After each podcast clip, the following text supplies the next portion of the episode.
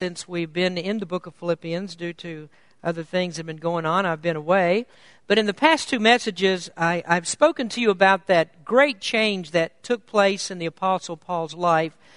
The change that took him from the place of being a self righteous Pharisee to one who was willing to, to give up everything in order to claim the righteousness of God. Paul had a balance sheet in his life, and what he had been doing was counting all the wrong things as assets, and he came to the realization that that is not the righteousness that God requires. He looked at his birth, he looked at his heritage, he looked at his nationality, his learning, his abilities, and his self confidence. Everything that he thought would commend him to God, he had to realize that that amounted to nothing in God's accounting. God's economy is different than man's economy. And as much as we want to squeeze ourselves in and think that we really count for something and our works count for something, it's really totally worthless without Jesus Christ. Most people really never come to that to that realization. Even those who are devout and who are uh, very highly religious, they're very stubborn when it comes to this idea of giving up their self confidence. It's not something that's natural to us. We, we don't like it. We don't want to do it. And consequently, most people don't do it. And what they'd rather do is to uh, structure a God who fits their mold. And they've chosen their own God, and the true God, unfortunately, has not chosen them. Well, in the first part of this chapter, there's one verse here that stands out as the pinnacle of right thinking. This is right doctrine. And it's a statement here that expresses a profound truth in only 32 words one of the most, well, really the profound truth of the Bible. It has so many implications. We're using this as a text verse for tonight's message. This is verse number, verse number 9 of Philippians chapter 3. Let's stand with me as we read God's Word, and we'll just read that one verse tonight. Uh, Philippians chapter 3, verse number 9. And be found in him, not having mine own righteousness, which is of the law, but that which is through the faith of Christ the righteousness which is of God by faith. Let's pray. Heavenly Father, we thank you for Wednesday night. We thank you for people who come out for prayer meeting. So we think about all the problems that are going on in the world and difficulties that are even in the church and families that have problems and health issues, so many different things. Lord, we thank you that your people are aware of these things and we pray for these things. You are a great God who hears and answers prayer. We ask you, Lord, as we consider your word tonight, you give us understanding. And we thank you for Jesus Christ, the righteousness which is of God by faith. Bless in this message. In Jesus' name we pray. Amen. You may be seated. Let's read that verse one more time. And be found in him, not having mine own righteousness, which is of the law, but that which is through the faith of Christ, the righteousness which is of God by faith. Now, that one verse actually sums up Paul's doctrine. That principle that's expressed in that verse is so confounding that we find numerous examples in the scripture where there are people who really had great difficulty coming to grips with this statement. Uh, Jesus' teaching on the Sermon on the Mount was to drive people actually to this principle. His demands were so high that the result of hearing his words, believing his message, would leave people no other choice than to seek righteousness of God, which is by faith. Now, numerous times I've used the rich young ruler as examples in my messages. And even though Philippians chapter 3, verse number 9 was not written at the time that Jesus spoke to that young ruler, yet here was a man that was confounded by that truth. Nicodemus was another person who was confounded by the truth that Paul expresses in these words. The scribes and the Pharisees that Jesus argued with and debated with, and Paul debated with from so many different times, they could not come to grips with this. And even the Apostle Paul himself couldn't until God struck him down on the road to Damascus and opened his eyes up to this truth. And the same thing has been true down through history. Martin Luther, the great theologian of the Reformation, locked himself away until he could arrive at the truth of this passage and others that are similar to it that we find in the book of Romans. And the Reformation started because this truth is so profound that what it actually did was to upset over 1,000 years of religious thinking. Martin Luther came to the truth, he found the truth while those in Roman Catholicism today, which Roman, which uh, Martin Luther came out of, still refuse to believe the truth of that statement. The truth of this passage is as old as the oldest book in the Bible. Job asked the question that this verse answers. He said, How shall man be just with God? And the answer to that question hasn't changed in all the history of the world. The answer has always been the same as Philippians 3, verse 9. It is the righteousness which is of God by faith. Now, tonight I want to talk to you about that statement. I mean, you've heard uh, bits and pieces of what I'm going to say tonight in many different messages. Uh, this is not a foreign topic to us. But this evening, I want to sort of tie all of our statements together as we talk about this great doctrine of the faith. And this is the doctrine that framed the debate of the Reformation even though the Apostle Paul and Baptist had already been teaching it for many, many years, and they learned it from the master teacher, Jesus. Now, I have a fairly short message on this tonight. I probably won't make you angry. And uh, I, uh, I'm, I'm, a little bit short on it tonight because we're going to take up this subject numerous times as we go through the Sermon on the Mount because it's an underlying theme. So let's begin tonight by talking, first of all, about the meaning of righteousness. If you look up the word righteous or righteousness in the dictionary, you come up with a very simple definition. Usually you'll find something like this Righteousness means morality. Righteousness is morality or conforming to a standard of morality. But the problem with that definition is that it really doesn't say anything at all about what the standard is. And the confusion about righteousness is where does it come from? Uh, how can I get it? What kind of righteousness is acceptable? Now, the standard of righteousness, there is one that God will accept, but unfortunately, for those who think otherwise, that standard that God will accept is not one that's actually achievable by humans. Now, most have the idea that there's only one type of righteousness. There's one type of righteousness. All of it is the same type of righteousness, and some have more of this righteousness than others. If we travel a few miles down the road to uh, San Francisco or in that area, we could visit uh, San Quentin, prison at San Quentin. And you could go in there to death row, and you, death row, and you'd see various notorious criminals there. And we would look at those people, and most people would judge, and they would say, "Well, that those people that are in there are very low on their count of righteousness." Go to the Santa Rosa jail, and we can find some people there that don't merit the hard labor that they have at San Quentin. And we look at them and say, "Well, they have maybe just a little bit more righteousness." We can investigate some other people, maybe some people that we think are, you know, a little bit low class. They like to get drunk, uh, they like to party all the time, they take recreational drugs or whatever, and they're a little bit higher on the scale of righteousness. Then we go into the better neighborhoods and we find people there that have good jobs, they keep their houses clean, they mow their lawns regularly, they vote in elections, they perform their civic duties, and we think, well, they have accumulate, accumulated even a little bit more righteousness. But then finally, we come to devout church people.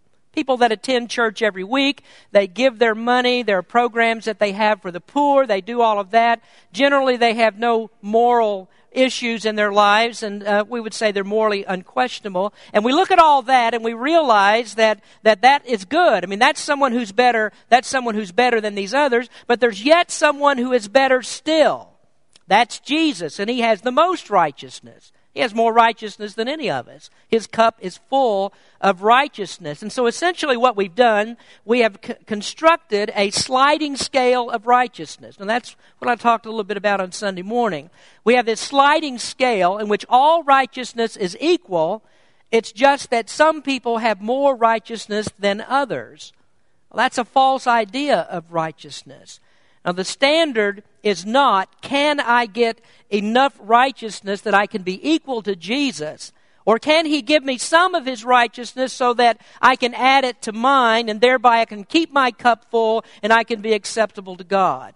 The problem here is that our righteousness and Christ's righteousness are two totally different things. You can't mix and match righteousness. No matter how righteous that we uh, think that we are and how much righteousness that we can accumulate, none of what we have matters with God. We can save up as much as we can get, and it's never going to get us to heaven because our righteousness is not a valid method of exchange in God's kingdom or in God's economy. It's just like playing Monopoly. I mean, if you play Monopoly and you're the one who ends up with all the houses and all the hotels and a fistful of money, you sit there after the game's over and you gleefully raise your hands and say, Oh, I'm rich, I'm rich.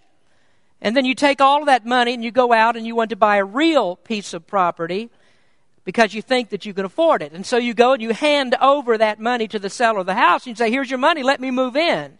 Well, he's going to look at you like you're crazy. I mean, he'll take your monopoly money and he'll tear it into pieces and then he'll tell you that you're a psycho.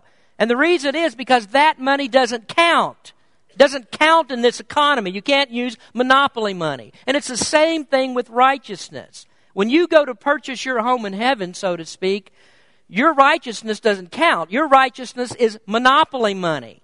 And that's what Paul means when he says in Romans, there is none righteous, no, not one. Does that mean that nobody's ever done a good deed? That's not what he's saying at all, because we know people do lots of good things. All he's saying is that, that those good deeds that we do, that righteousness is monopoly money. It doesn't count. So God's righteousness and our righteousness are just totally different things. And no matter how much of our righteousness that we accumulate, God is never going to accept it. Now, Paul realized that, and that's why you can go back to the beginning of this chapter. We studied there for a few weeks about all of these things that Paul had in his life, and he listed all the good things in that first part of the chapter, and he said, as far as being righteous with God, all of these things that I have, all of the things that I've done, all of it is nothing but loss. But that's not all that is meant by righteousness. I wanted to get that part out of the way first, that so that we could understand what Paul means when he uses that term righteousness. It's, it's to meet God's standard of morality and holiness in a way that God will accept. Now, there's still other ways that Paul uses the word righteousness. Now, the first one that we look at here is the justice of God's law. The enforcement of God's law is God's justice in action, and so we can say that it is righteous for God to enforce His law. That's vindication of God's character. You see, God's law is the standard, and the standard, when it's not enforced, means that God no longer has a law. If God doesn't enforce His standard, He doesn't have a law. As someone has said, you just have a bunch of suggestions. Law has to have teeth. And unfortunately, for everyone in the world today, we've all fallen short of God's, God's law. All have sinned and come short of the glory of God. And so that means, according to a just law, then there has to be punishment. But what God has done, He's provided a means by which the law can be satisfied. And so we could also say that it is righteous for God to allow a substitute. It's righteous for God to permit Christ to satisfy the demands of the law for us and then to take the punishment of our sins upon Him. So, righteousness then, first of all, includes God's justice in imposing a penalty of the law. Now, secondly, righteousness is the obedience to the law. Now, this is our conformity to the law. The requirement of the law is that we must obey all of its precepts perfectly to the very minutest detail. That is the demand of God's law. Now, the scriptures comment on that about the possibility of us doing it, and that's in Ecclesiastes 7, verse 20, where the writer says, For there is not a just man upon the earth that doeth good and sinneth not.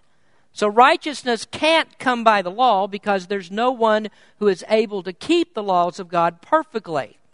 God's righteousness then is conformity to his law to carry out a sentence, and man's righteousness is to obey God's law perfectly. And so that is a way, another way, that God's righteousness and man's righteousness is not the same thing. Now, secondly, then, I want to look at the means of righteousness. Now, we have this gaping problem that no matter how hard that we try, no matter how much of this righteousness that we accumulate of our own, we can never pile it high enough that we could get into heaven. I mean, you could just as likely go out here and start stacking milk crates on top of one another, trying to get into outer space, as to take your righteousness and try to put it all together and to get into heaven. You can't do it by keeping of commandments. Now, that was Martin Luther's problem. He kept trying this, and he kept trying to purify himself. He beat himself and tried to bring himself into subjection. But as soon as he thought that he had this thing conquered, then there would be that one evil thought that would slip through. And when that one little evil thought gets through, when you're trying to maintain your righteousness, then all of it goes out the window. It's all done for. I mean, it cancels out every righteous thing that you've ever done because righteousness has to be perfect. Now, some people think that what Christ did was he came to the world to just lighten the load of the law. And what Jesus did was to kick the law back into oblivion and so he says, Well, I, have come to change things. I, have come to do something different, make it easier for you. But what Jesus actually did was not to do away with the law. We find that very clearly taught in, in places where Paul speaks on this issue. He didn't come to do away with the law, but what Jesus came to do, he actually tightened up the law. I mean, he, he made it so there's absolutely no wiggle room whatsoever in the law. I'll, I'll talk about this some when we get into some more into the Sermon on the Mount but that's, uh, and maybe even this Sunday, that one of the things that scribes and Pharisees tried to do, they tried to put wiggle room in the law by, by making up their own laws. And I'll, I'll explain the problem of that on Sunday morning. But some people then think that Jesus came to lighten that load of the law. But remember what we talked about on Sunday morning, this past Sunday morning, when we talked about the issue of adultery, and when Jesus addressed that? In the Sermon on the Mount, in Matthew chapter 5, he said, Ye have heard that it was said by them of old time, Thou shalt not commit adultery. But I say unto you that whosoever looketh on a woman to lust after her hath committed adultery already with her in his heart. So what Jesus did there, he raised the bar. And as I said at the beginning, the Sermon on the Mount is intended to drive us to this position that we have no confidence in our flesh. And so what we do is we rule out all self-help. You can go to the bookstore and you find all kinds of self help books, but read all that you want. Self help is not going to do you any good. You can't find your answer there. And we've all heard that saying God helps people who helps themselves. And people think, well, that's in the Bible. God helps people who helps themselves. But the truth of it is, God helps people who cannot help themselves. So, what is God's means of righteousness? How does God make us righteous? Well, we start with this the life and the death of Christ. And God's righteousness includes both of those things. Neither one of them by itself is sufficient. Now let's talk about Christ's life first. Paul's statement here in Philippians chapter 3 is, And be found in him, not having mine own righteousness which is of the law, but that which is through the faith of Christ. There is a righteousness that is obtained by faith but it's not apart to the obedience of the law. It's not apart from obedience to the law. Now, the, the thing is, though, we're not talking about our obedience to the law. The difference is it must be Christ's obedience of the law. Now, that makes Christ's life necessary for our salvation because in the end, we do have to have righteousness. And God's not going to let us into heaven without righteousness. And the way that Christ solved that problem for us is through his life. So Jesus came into the world not merely to die, but he also came to subject himself to God's law. Now, the one who made the law said then, I will subject myself or I will live by that law. And so Jesus took this whole list of commandments and he lived by them. He kept every one of them perfectly.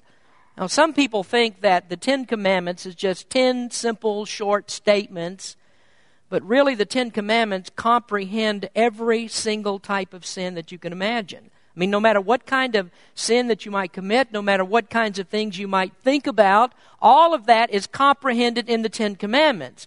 And so Jesus not only kept Ten Commandments, but he kept thousands of commandments. Because the Bible says that he was tempted in all ways that we're tempted, and yet Jesus never committed one sin. He never failed and so, what Jesus did then, he earned what we call positive righteousness. Positive righteousness is earned by Christ by his active obedience to God's law. Now, that's the thing that helps our total failure. Failure. He substitutes for our failures. He earned righteousness that we couldn't earn on our own. But we still have the problem, though, and that is how has that righteousness become our righteousness? And we're going to talk about that in just a minute. So here we have Christ that through his sinless life earned righteousness for us. But the next problem that we have is the consequences of the, of the, of the sins that we've already committed. And what I mean is that if you could stop sinning today, if you never committed another sin for the rest of your life, you couldn't go to heaven. And the reason you can't is because something still has to be done about those past sins. I mean, there's all those things. If you accumulated up to this point, what are you going to do about those? Those have to be taken care of. So God's righteousness then is enforcing, is what he does when he enforces his law. And so, as stated in the scripture, the penalty for breaking God's law is death. You know, there's a lot of people who don't believe in the death penalty, uh, but they didn't get the idea from God's Word because God definitely believes in the death penalty. In fact, He believes it so strongly that even for what we call small sins, they merit death. And so, physical death and spiritual death is a result of sin. So that's where Christ's death comes in. What He did was to keep God's law perfectly, which means that I mean, if you look at his life and everything that Christ did, keeping God's law perfectly, we should say about him that he should escape death. The wages of sin is death, and you commit no sin, then you should escape death. And so it's not right that a righteous man ought to die. And so that's really the sham of Christ's crucifixion, is because they condemned an innocent man. But Jesus didn't stay that way. Now, hear me out on this. Jesus didn't stay that way. He didn't stay innocent because when they mounted him on that cross, he was about to do something. See, what happened is that Christ had already made a pact he made a covenant with his Father in which he agreed that he would gather up all of the sins of everyone who would ever believe in him, everything that we've ever committed.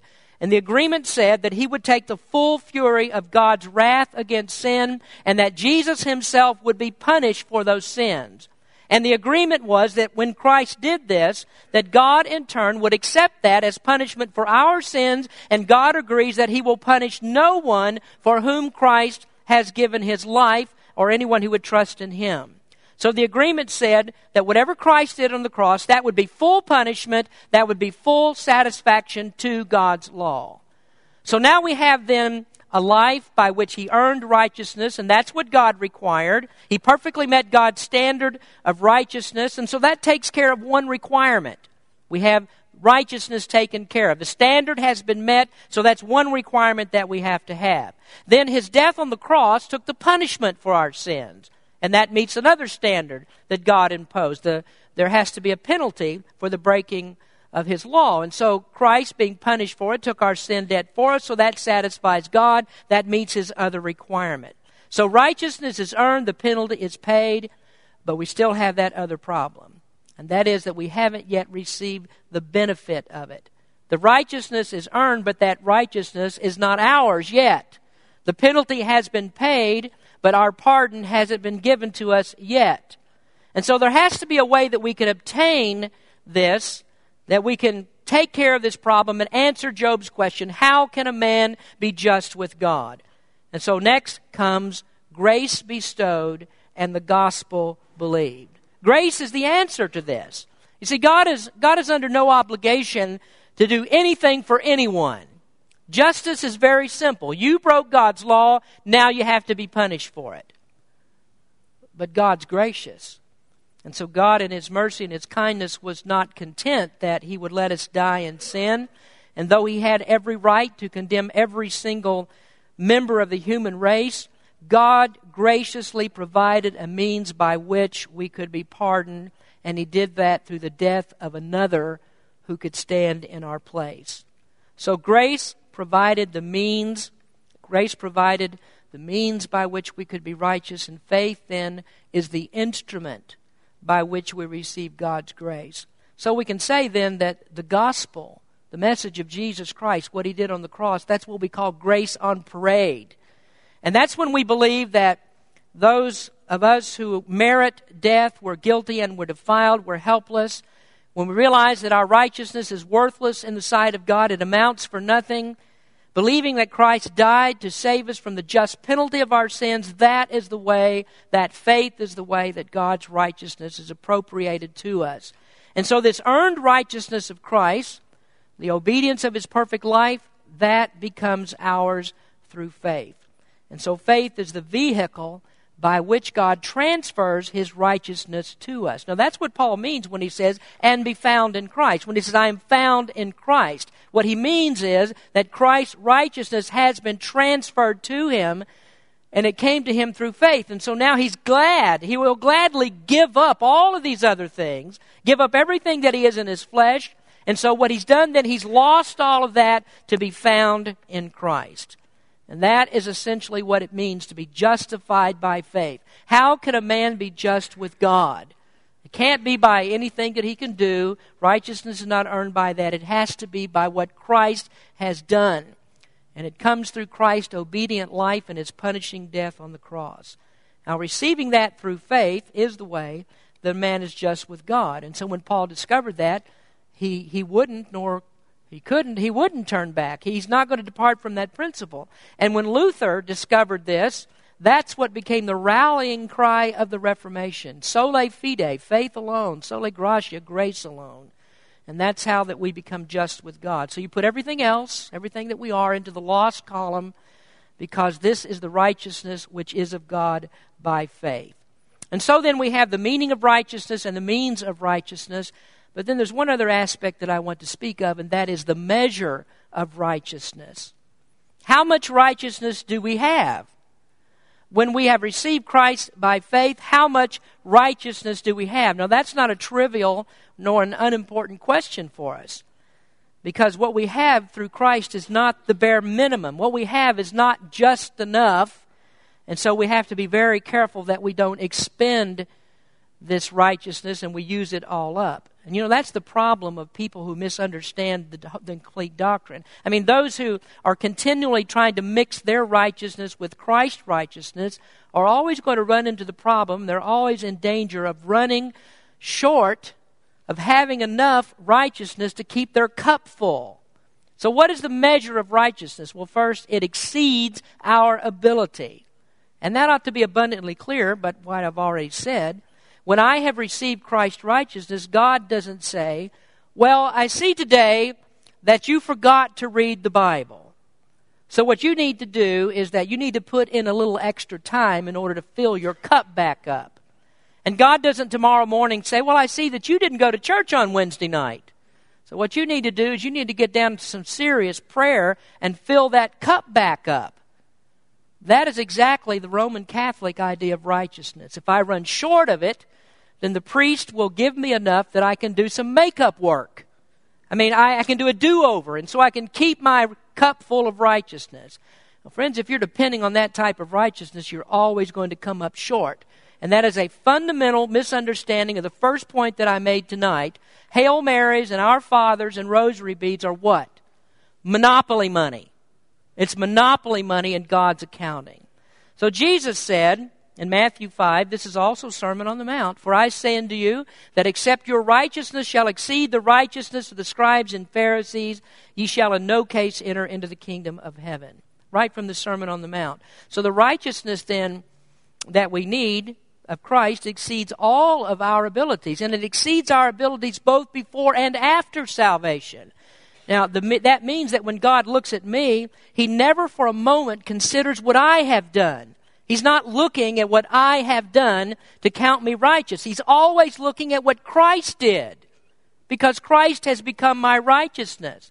So God considers that every single law that He ever gave, all laws that He ever gave, have been satisfied for me by Jesus Christ. That's His righteousness. Now, secondly, then, it excels in Christ's ability. It exceeds my ability because it excels in Christ's ability. So, what Jesus has done, he, he's done what I could never do. And, folks, this is something that we have to subject ourselves to. We, we don't have a choice in this matter. We are in, in subjection to God's law. We live under God's law, and there's nobody that says, Well, I'd like to excuse myself from God's law. You don't have the option of doing that. You have to live by God's law. Now, many people have this fantasy existence in which they've decided that they're the ones who make up the rules. And so they have their man made rules, they live by their rules, and so if they can meet their rules, then that means that they're actually good and righteous people after all. And they convince themselves of that. And so that's how the world just blows Christianity off. And what it does, it redefines all the standards. Well, at least Paul had this much sense. He knew that there is a righteous and there's a holy God. He knew that he had to be just with God. He even knew so much that he acknowledged that God's law is right, that God's written law is right. Now, most people today won't even acknowledge that. I mean, people don't even think the Bible is true anymore. Used to be in America, if you ask people, is the Bible true? Is the Bible infallible? Is it inerrant? Then everybody would raise their hand and say yes. I mean, the vast majority of people would say that. But today, the majority of people don't believe the Bible is true. You can, you, you know, there are things in the Bible that are wrong, and, and we can take which parts that we like and leave the others alone. Well, Paul had this much understanding that he knew that he had to keep God's law, and to his thinking, that's exactly what he had done. He had kept God's law. Well, he had an understanding of it, but his understanding was deficient. And that's true of every single person who seeks righteousness by his own abilities. He has some understanding, but his understanding is deficient. The measure of righteousness is that God's righteousness is the only means by which we can keep that cup full. And because it is full, perfect righteousness, our cup is always full. The righteousness is never depleted. You, can't get it down to where you have nine tenths righteousness or eight tenths or whatever, or, or half of the righteousness. You always have all of the righteousness because it's Christ's righteousness that's been transferred to you. And so that makes us perfect in that sense in the eyes of God. So unless His ability excels our ability, then we're forever lost because we could never deliver enough of our own righteousness. So the question again is how can a man be just with God? And here's the answer to it only by the righteousness of Christ. This is the righteousness of God, which is by faith. That's the only way we'll ever be just with God. Let's pray. Heavenly Father, we thank you for a few minutes that we've had to spend in your word. And uh, Lord, this is a truth that's been debated. It's something that hasn't been believed. It took years of study for some people to ever realize it, and it's all right here in the Word of God, very clearly stated for us. All we need to do is believe it. Righteousness comes through Jesus Christ. We have none of our own. We can never be good enough. Only Jesus can do it for us. Lord, just bless us in our understanding of your word. In Jesus' name we pray. Amen. Let's please.